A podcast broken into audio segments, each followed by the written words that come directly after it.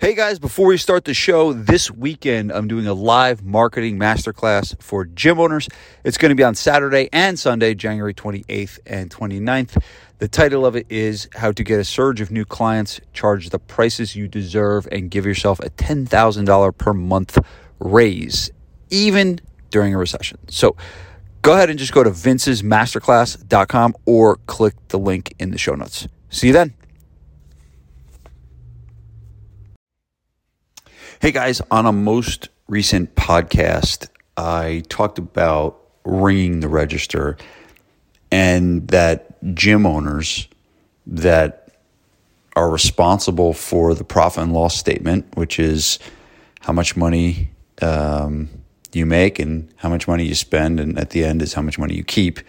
If you're responsible for that, um, you need to be the one doing or leading the activities that ring the register.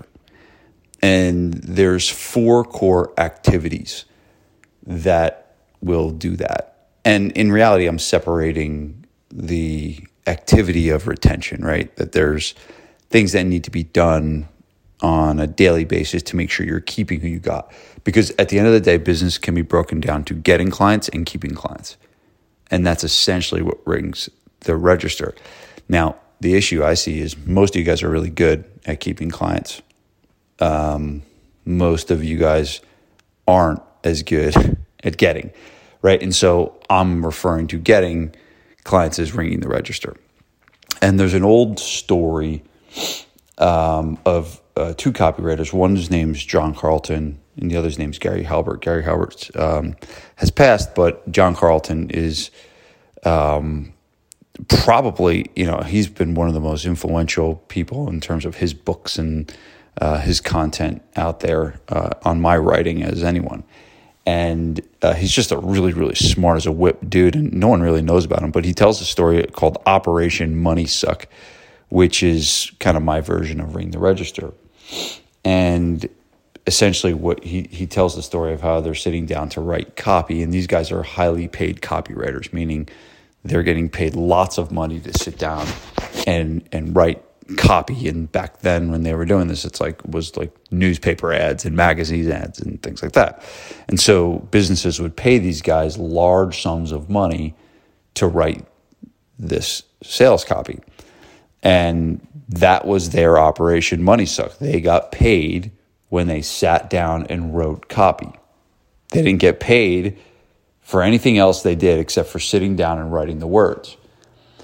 And I think it was Halbert that had like a bunch of different receptionists at the time, and the one barges into the door and saying, "We got this big problem, the landlord's on his way up, and um, you know, you're behind on the rent," or I don't remember what it was, right? And he like ushers her out the door, and then another one barges in and says, "We got this problem with the copy machine, and you got to come quick because we got to get these things out immediately." And same thing, he like ushers her out the door. Um, and then the final one comes in, similar situation. He ushers her out the door. And they sit down and it's like, all right, let's sit down and make some money. And you realize this is that there's a lot of urgent things always flying around us. There's a lot of fires that, you know, you're trying to put out and everything like that. But at the end of the day, you must prioritize the things that ring the register. And that's what they were doing. They were prioritizing writing the copy. The, they said the copy machine is going to have to wait. The landlord is going to have to wait. Everything else is going to have to wait because we have to do and spend our time on the things that is going to um, ring the register, make the money in the business. And so there's really four activities for ringing the register for you. Here, the, here are the four. And I went over this on our recent podcast, so I'm reviewing this, but um, maybe you missed it. One is anything related to lead generation. And when I say that this is anything related to what you do or what you do to lead, how you influence someone. So for example, if you have someone that runs your Facebook ads, right? You're not going to be spending time doing the Facebook ads, but you need to be spending time on leading that person, on inspecting on the results and everything like that. So, so that is time spent on lead generation. It could be you actually are doing some of the lead generation in terms of maybe you're writing emails or maybe you're spe- doing a speaking engagement or something like that. But any activity that you're spending time on to generate new leads. That's the first one. The second one is any time that you're spending uh, time nurturing. So that is getting leads to come in for the first time, right? That's the first one. So new leads, working on getting them converted. And then the same the, at the same time, there's also the reactivation side of getting um, nurturing old older clients, clients that used to pay you um, to come back, right? So if you're going to spend, so that's a good use of your time. If you're thinking about growing your business, a good use of your time is getting on the phone and picking up lead and calling leads that are unconverted, picking up the phone and calling clients that used to train with you that maybe want to come back. It's a great use of time because there's most likely going to be a return on that investment of time. The third thing is um, sales appointments, meaning uh, time that you're sitting knee to knee with somebody, uh, consultations, trial sessions, things, things of that nature. Um, it, it could even be, you know, you running the workout of a bring a friend day or something like that, right? It, but it's almost like think in-person sales appointments. Um, that's time well spent in your business because there's a really good chance that that time you're investing in that um, is going to lead to ringing the register. And if you're um, not doing that, right, you have a salesperson, right? Then you're ringing the register is training that salesperson, is, you know, building the sales scripts, is doing the sales training. So you're never like off the hook. Like you still got, if you got a salesperson, you still got to work with them.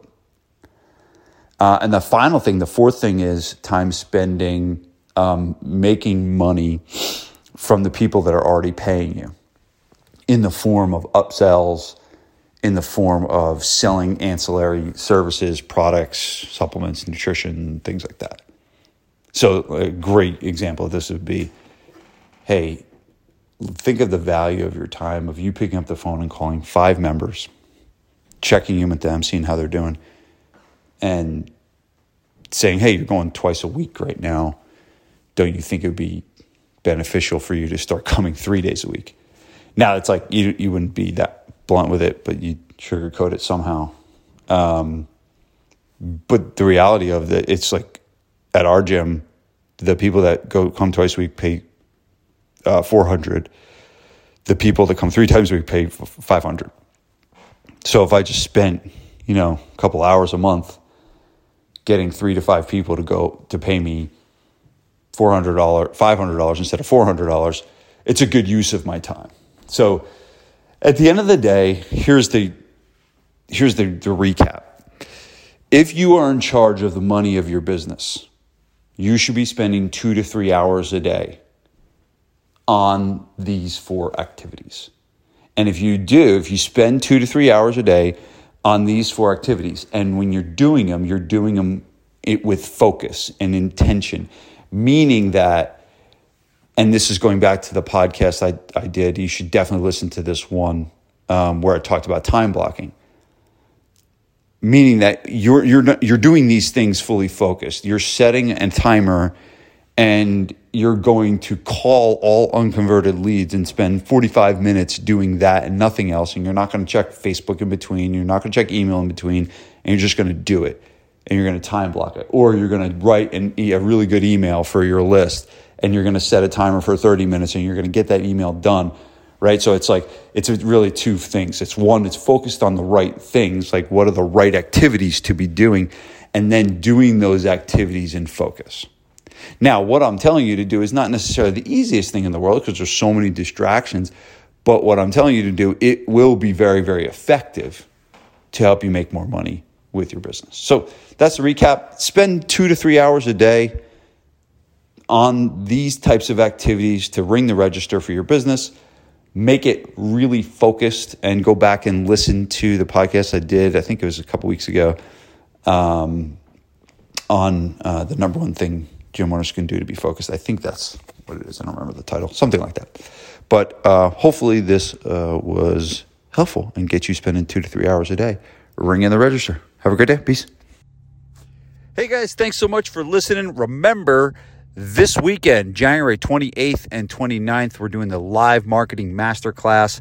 All you got to do is click the link in the show notes, uh, or you can go to vinces masterclass dot com. I'm going to be talking about marketing, I'm going to be talking about pricing, and I'm going to be giving you a bunch of different things that you can do to make your gym more profitable, even during a recession. Hope all's well, and I will see you there. Peace.